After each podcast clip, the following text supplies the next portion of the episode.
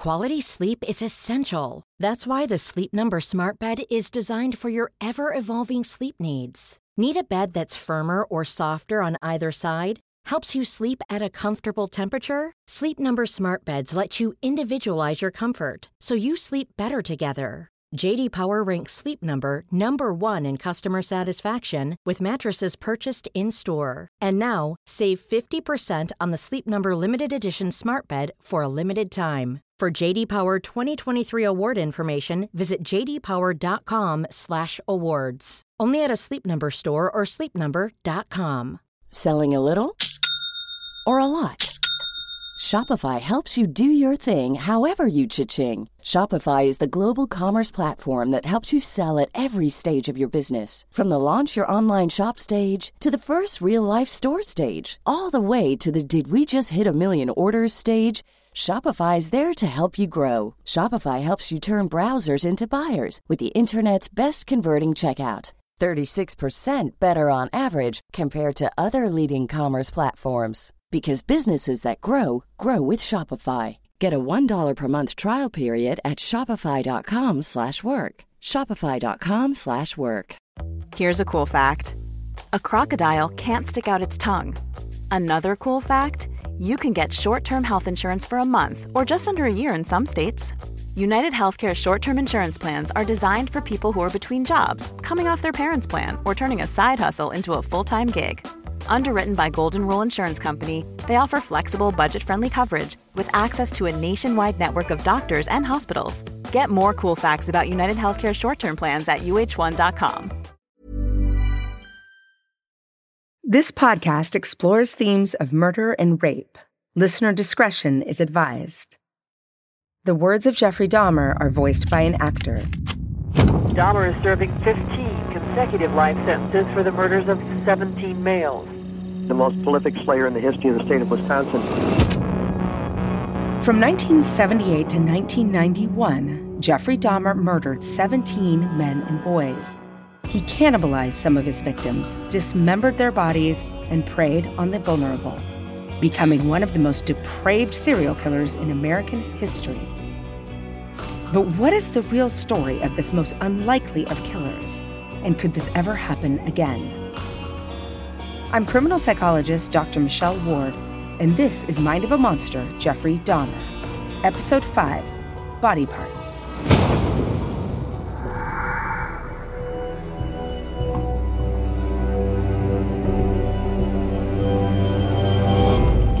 It's June 30th, 1991, and we're in Chicago, Illinois, where the city is alive with excitement.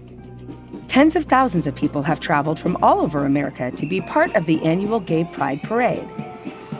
Just 20 years earlier, there were only 300 people involved. Now the crowd numbers 100,000. There's music, political activism, and celebrations. As the parade draws to a close, 20 year old Matt Turner waits at a bus stop to make his journey home. It's here that he's approached by a blonde haired, slightly older man. It's Jeffrey Dahmer. Dahmer compliments Turner's looks and offers to pay him money to have some professional photographs taken. Turner agrees, and the pair take the Greyhound bus from Chicago to Milwaukee, and then a cab to a rundown part of town. In apartment 213, Dahmer gives Turner a drink polluted with drugs and the young man soon begins to feel woozy.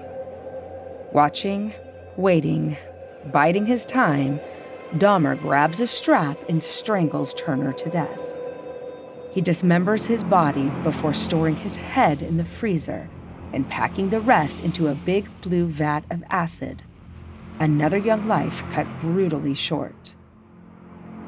Turner's father was interviewed in 1991.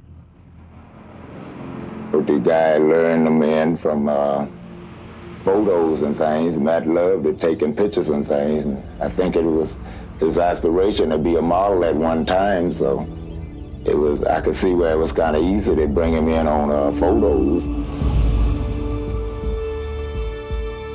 By July 6th, Jeffrey Dahmer is on the hunt again. He kills three young men in the space of just 14 days.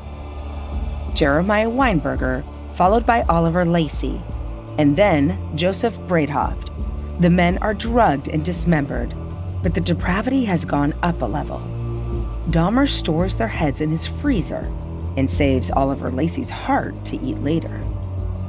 The speed of his killings is staggering, and Dahmer is no longer able to compartmentalize his life. His crimes are seeping into the daylight life. He hasn't been to work in days. Vernell Bass is the author of Across the Hall and was a neighbor of Jeffrey Dahmer. He told me that he had got fired from his job, but he didn't dwell on it. And the way I found out was that when he when he should have been sleeping, he wasn't he wasn't sleeping. He was drinking.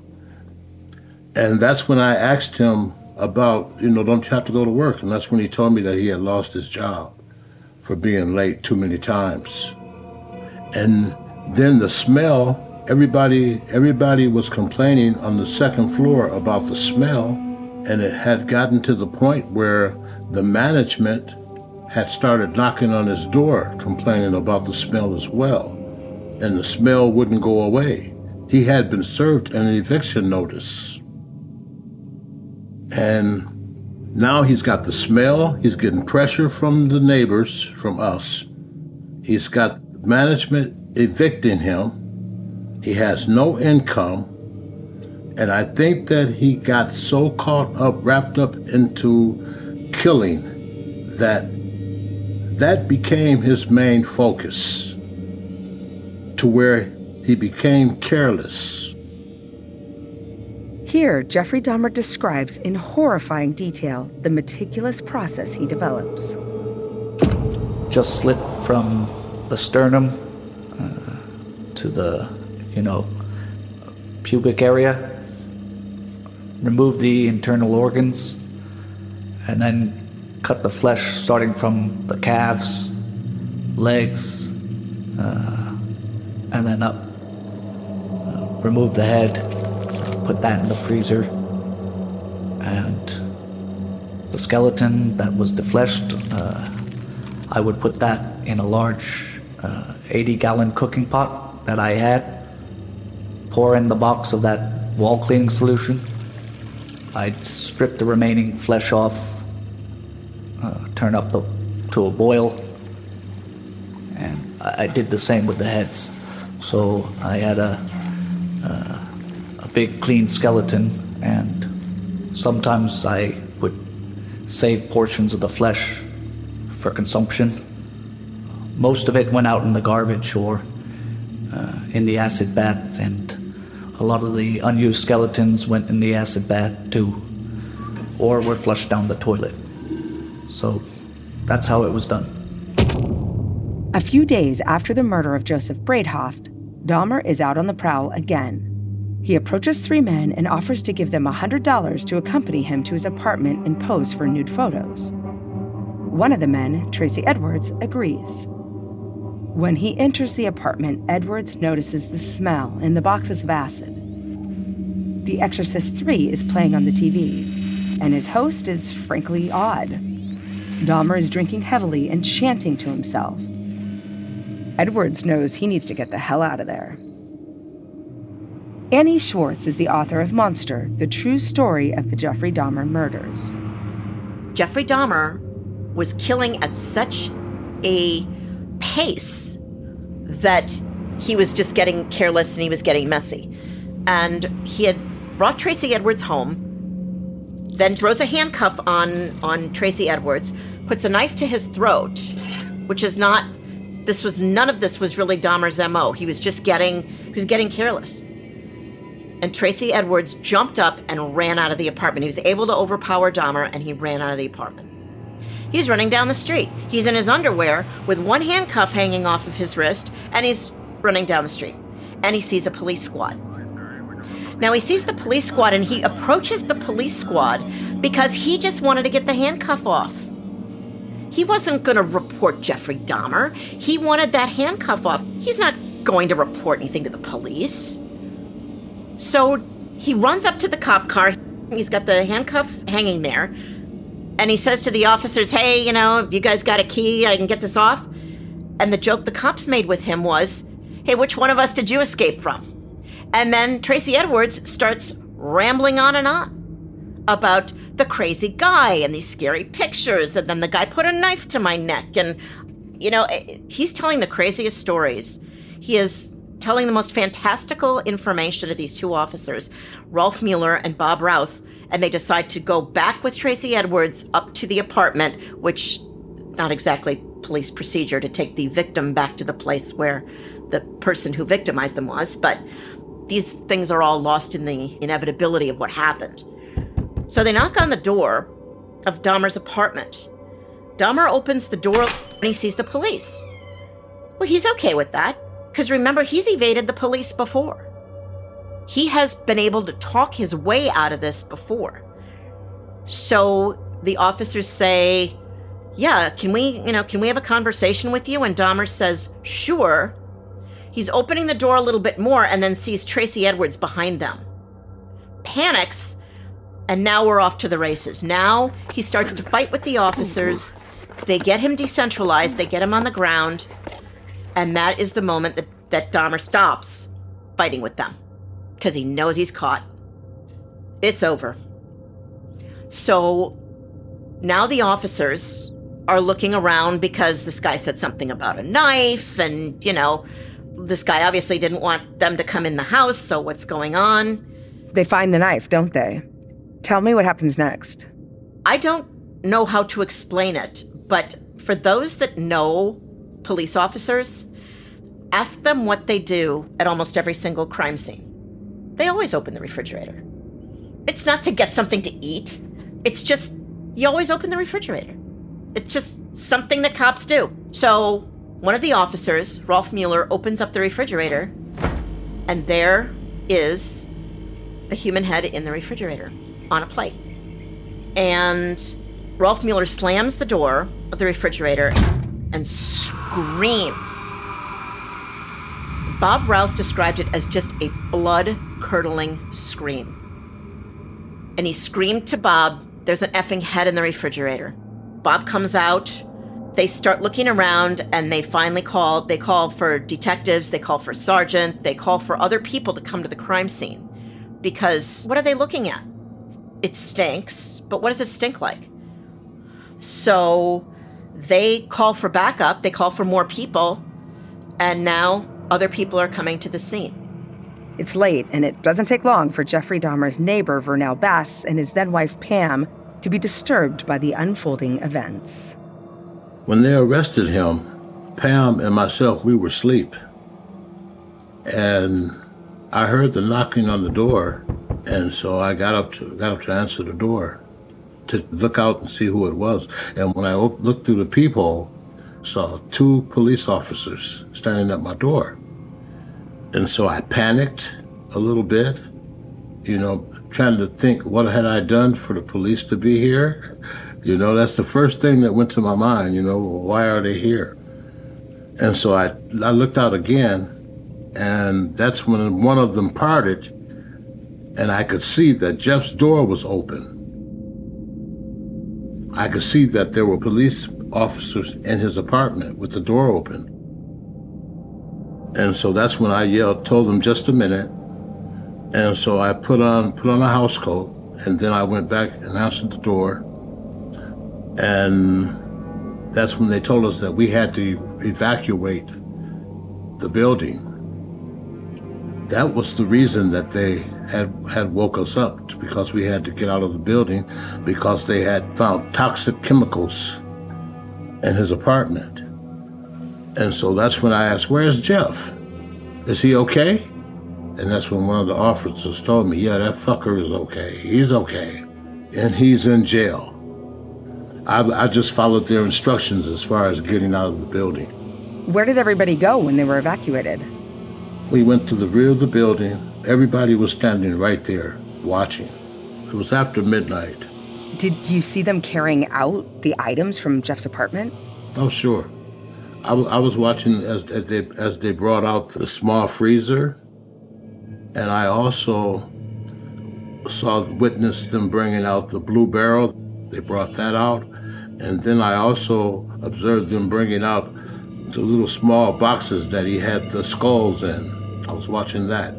And as they were taking out the boxes, the smell was leaving with them. By the time the last box was gone, uh, the smell was gone entirely. The discovery of multiple human body parts in an apartment is not something that can be kept secret for long. Annie Schwartz's connection to this case begins on the night of the discovery. She was a young reporter at the Milwaukee Journal at the time. Someone calls an intrepid young reporter and says, You're not going to believe what we just found. So initially, when I heard, you know, when I heard them say to me, it looks like this guy's been saving body parts, I thought, oh, was he robbing graves? Was he stealing bodies from a morgue? I mean, you know, what do, those are all my frames of reference. We didn't have Dexter. Not a lot of true crime back in that time. Right, and it's not going to come to mind that he's killing people and keeping the body parts. You're not going to think of that. But when I arrived at the scene, they had evacuated the whole building because of the barrel, because it was chemical. And there was, and he was keeping chemicals, and they didn't know what kind of hazardous materials this was, so they evacuate the building. The residents come out. I show up, and there is not police tape up yet on the front door. It was no kidding the creepiest crime scene ever because when I came upon it, when I walked up the lawn and up to the apartment building, there are all kinds of people out on the lawn, but it's quiet. And that's not what a crime scene is like. They're loud, people are talking, sometimes people are laughing, they're all sharing their theories, but this was really quiet. I interviewed a couple of the people who were Dahmer's neighbors, but then I went into the building and then I went up to apartment 213. I saw Rolf Mueller standing outside in the hallway, the officer that had opened the refrigerator. And he had his hands covering his face. Later on, I would see that photograph of him standing like that because a photographer for the Milwaukee Journal, the paper that I was working for at the time, managed to capture it. And Rolf Mueller was never the same. He was haunted by this case for the rest of his life. Officer wellness is a new term. You know, back then, you open a, a, refrigerator and you find a head inside, and somebody says, Suck it up, Buttercup, don't forget to write your report. He never got over the trauma of that. He had nightmares, and his wife said that he just was never, he was never the same. What else did they find in the apartment? Skulls were found everywhere. They found skulls in his closet. They found skulls in his refrigerator. And they saw this makeshift altar that he was going to try and have come true. Remember that so much of Jeffrey Dahmer's crimes were about making some fantasy come true. And one of the fantasies that he developed was this idea that he could have a shrine to his to his victims. So, you're a reporter and you've got this incredible story. What happens next? I had Jeffrey Dahmer's name very early. And we had a lot of discussions on the news desk that morning. Are we going to, you know, are we going to share this name? He hasn't been charged yet. And we decided that the case was so huge that we couldn't not share Jeffrey Dahmer's name.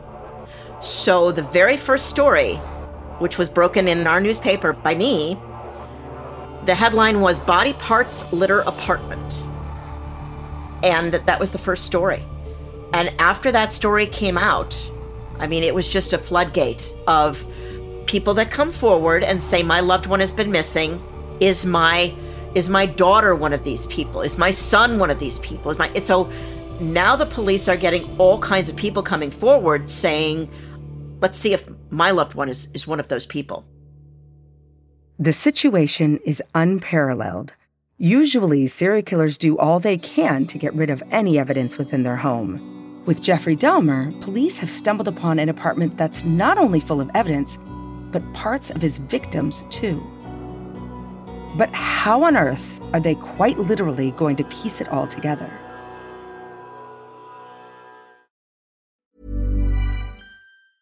A lot can happen in three years, like a chatbot may be your new best friend. But what won't change? Needing health insurance. United Healthcare Tri Term Medical Plans, underwritten by Golden Rule Insurance Company, offer flexible, budget friendly coverage that lasts nearly three years in some states. Learn more at uh1.com. Hey there, it's Michelle Norris. I'm host of a podcast called Your Mama's Kitchen. When I travel, I'm usually looking for a way to find a taste of home when I'm not at home. And one of the things I love to do when I am at home is entertain. And Airbnb allows me to do that. When I was in California recently, I rented a house that had a great kitchen. And when we were sitting around the table, we're all thinking, we're in someone else's house. Someone could be in all of our homes as well. If you have a home, but you're not always at home, you have an Airbnb. Your home might be worth more than you think. Find out how much at airbnb.com/slash host. Quality sleep is essential. That's why the Sleep Number Smart Bed is designed for your ever evolving sleep needs. Need a bed that's firmer or softer on either side? Helps you sleep at a comfortable temperature? Sleep Number Smart Beds let you individualize your comfort so you sleep better together. JD Power ranks Sleep Number number 1 in customer satisfaction with mattresses purchased in-store. And now, save 50% on the Sleep Number limited edition Smart Bed for a limited time. For JD Power 2023 award information, visit jdpower.com/awards. Only at a Sleep Number store or sleepnumber.com. Hey, it's Janice from Warner Brothers Discovery. If you're looking for a little extra peace of mind, you might want to check out SimpliSafe. Simply Safe was kind enough to send me a home protection system to try out, and I couldn't believe how easy it was to set up. Not only that, I'm kind of a gear nerd, and I was really impressed by how clear the camera was. I also love the smart lock keyless entry because there are a lot of things to remember each day, and my keys aren't always on that list, okay? Not only that, SimpliSafe offers a 60-day money-back guarantee, and US News and World Report awarded them the best home security systems of 2024. SimpliSafe has given me and many of our listeners real peace of mind, and I want you to have that too. Right now, get 20% off any new SimpliSafe system with Fast Protect monitoring at simplisafe.com slash mind of a monster. There's no safe like SimpliSafe. The only, uh, the only reason the last guy got away was because I was completely unconscious for at least six hours. I have no memory of anything that happened, but I was still functioning. I came back to consciousness five minutes before I heard the knock at the door. Uh, and there were the police. I didn't have any time for a cover story or anything. It's terrifying to think that had Tracy Edwards not approached the police to remove his handcuff, Jeffrey Dahmer may have continued for months, maybe even years longer. But on July 23, 1991, police finally have Jeffrey Dahmer in custody. It is 13 years since his first murder in Ohio, when he brutally killed hitchhiker Stephen Hicks. Dennis Murphy was a homicide detective in Milwaukee and was called in early to question Jeffrey Dahmer. Can you tell us about the night he was arrested? At three in the morning, I got a phone call from the late shift lieutenant to come in and question a guy that had body parts all over his apartment. And I thought they were screwing around with me. He said, I'll call you back, and he hung up. Well, then he called me back in an hour and says, Get in here as soon as you can. We want you to talk to this guy. Just you and, at that time, Patrick Kennedy, who was a brand new homicide detective. I had gotten down to the office and was briefed on the skulls in the apartment, the body parts, the heart, the bicep, the bodies in the barrel. They had the refrigerator. I, I wasn't at the scene, but they briefed me on everything. And he says, make, make sure to go in there and get a good confession. So I talked to Kennedy after I got down there and after I was briefed. And he came out and said, This guy's a nut. He said he killed 10, 12 people. So I went in and I introduced myself. And he looked at me and he says, Why don't you just shoot me for what I did? And those were his first words to me. And I says, I don't want to do that. I want to talk to you. I want to find out what happened. I want to, I understand I know it was in your apartment, I have to identify a lot of these people, assuming everything was real. Then I sat down with Dahmer, and well, he says, Do you mind if we call you Jeff? And you can call us by our first names. And we did. And we uh, had a discussion for the next 10, 12 hours where he, we went into detail on everything he remembered. What was he like? Well, he was disheveled when I saw him because he had resisted the arrest. And then he had been drinking also. That was one thing Dahmer did. He drank on all the occasions when he did this. So he was disheveled and beaten. He was a beaten person. He, he could go nowhere. You know, he wasn't getting released. And later on, he said, I'm going to make you guys famous. He said those words? Yes. Did he ever talk to you about what motivated him to commit these crimes? His own warped, selfish desire for self gratification. What was going through your mind when he was telling you about the horrific things he'd done? We knew he was going to have insanity pleas, so we had to make sure that what he was telling us was, you know, complete. And like he planned it, he crunched up the house and he took a cab a block from his apartment, walked to it so no one would catch him. Everything was planned. So your goal is to make sure that he demonstrated that this was all planned. That makes sense. That first interview must have been exhausting. We got those 12 the first day we talked to him. In that long interview when I came in, and we went through them one at a time, took our time. We knew there was no rush. He's not going anywhere. So we had all the time in the world. He loved coffee. He loved cigarettes. And at that time, our building had a no smoking policy. Well, we allowed him to smoke and drink coffee and told him we'd keep him out of the bullpen, which is to house a group of prisoners, because we didn't want him associating with anyone, just by himself. And we didn't want him committing suicide, so we put him on suicide watch. Because he was, like he said, he told me to kill him. So we had to be careful and make sure that, that everything was done right. That makes sense. There's a lot of pressure on you because you have many jobs at that point. You've got to get him to confess. You need to make sure that you're proving that he was sane when he did it. You have to start identifying the victims, and you have to make sure Dahmer's still alive. A lot of goals you're trying to fulfill at that moment. Well, we had all the time in the world. Did it seem to you that Jeffrey Dahmer was telling the truth? And did he seem remorseful at all? He, he said he was sorry. I think he was sorry that he got caught, but he was sorry that for the families of the victims, but he never showed any emotion.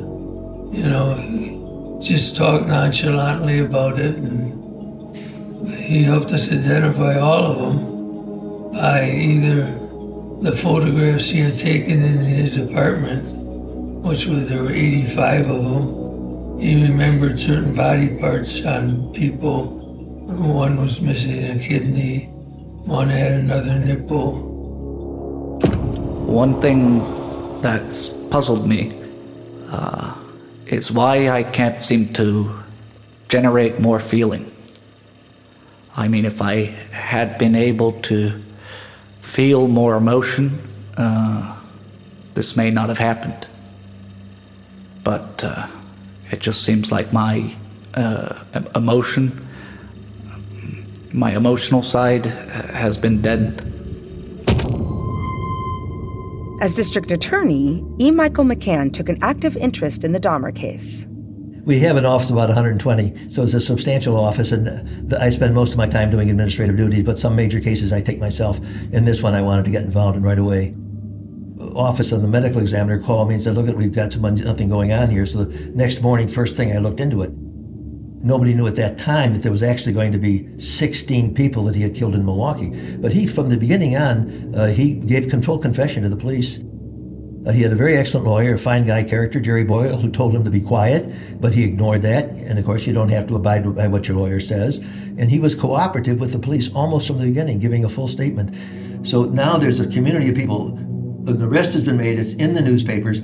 People, was my son? Was he one of those people? You can imagine the agony of those people.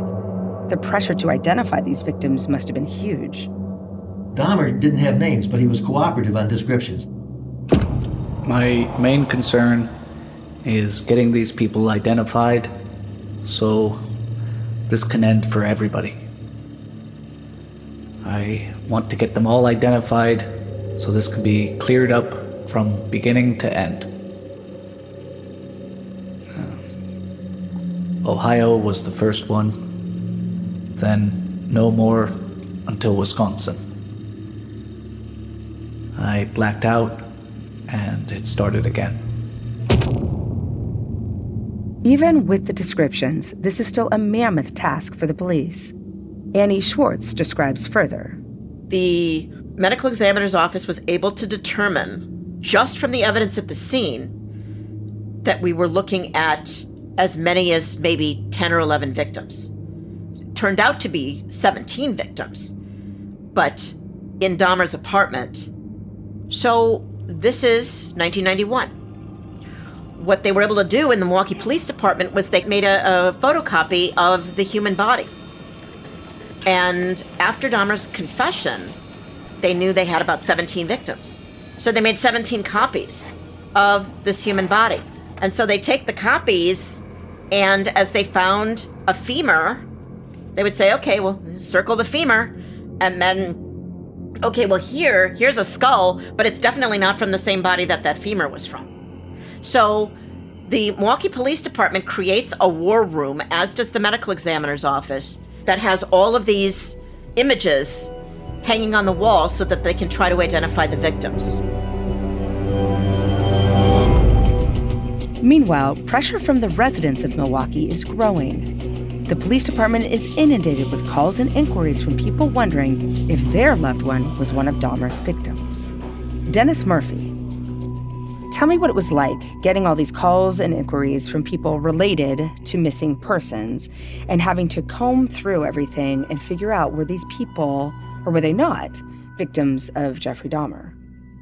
Well, this investigation uh, consisted of 68 detectives and patrolmen working together regarding family members missing. And what we did, we had a 24 hour hotline, and all calls were answered either by the uniform or by the detectives.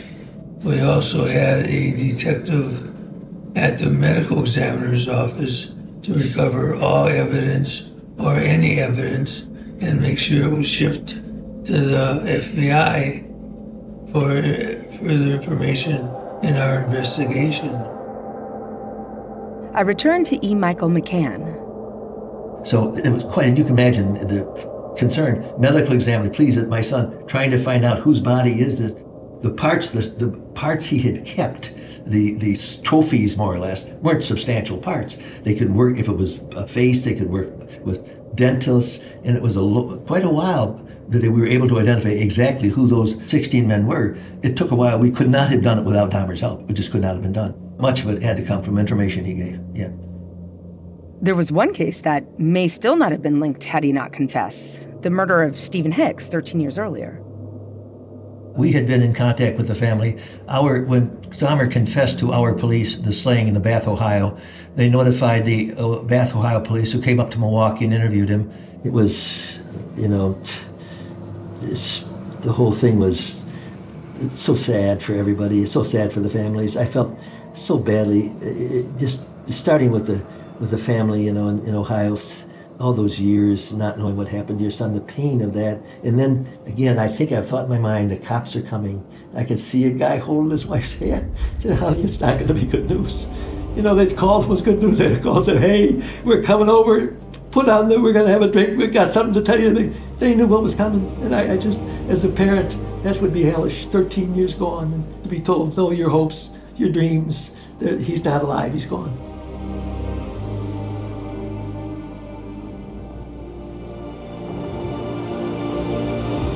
Rita Isbell's family would also receive the same devastating news. How did you find out that your brother Errol was one of Jeffrey Dahmer's victims? The Red Cross knocked on my door, and I was way in Tennessee. Say, you and your kids pack your things, you have an emergency, we have to send you guys to Milwaukee. The Red Cross. They sent us here. We came here all the family and relatives from out of town was here.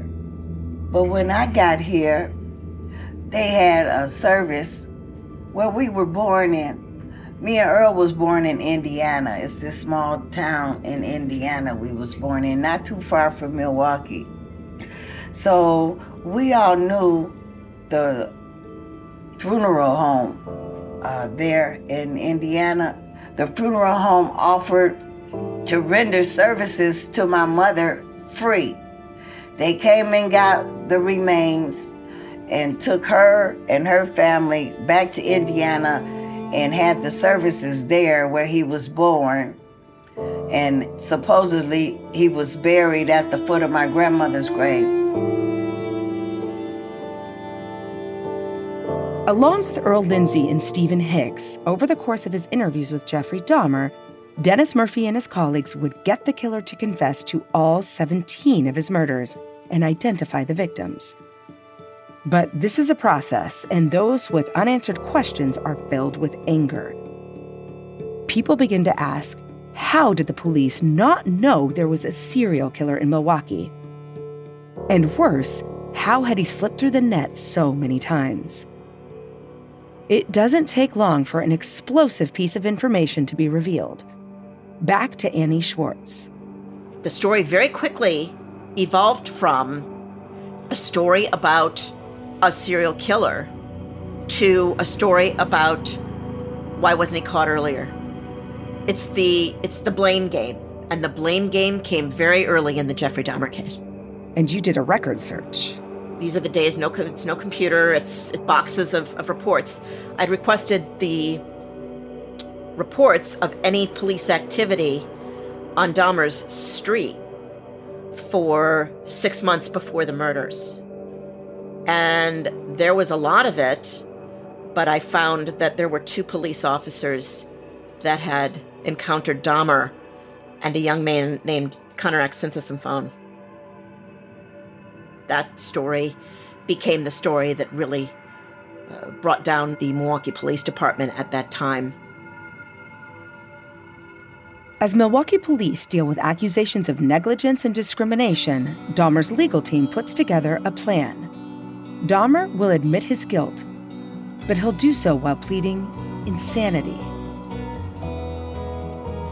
In the next episode, Jeffrey Dahmer is put on trial. Mind of a Monster Jeffrey Dahmer is produced by Arrow Media for ID. The executive producer for ID is Jessica Lowther. Arrow Media's producer is Rebecca Radiel. Editor Sirkin Nihat. Audio engineering by Mahoney Audio Post. Our line producer is Philippa Whittle. Our junior production manager is Jody Tanner Wild. Our production coordinator is Shannon Tunicliffe. And our assistant producer is Isabel Wilson. Our archive producer is Katia Lom. Arrow Media's series producer is Gabrielle Nash, and executive producer is Stuart Pender. Jeffrey Dahmer is played by Andrew Groon. I'm your host, Dr. Michelle Ward. You can follow us wherever you get your podcasts, and we'd love it if you could take a second to leave us a five star review on Apple Podcasts.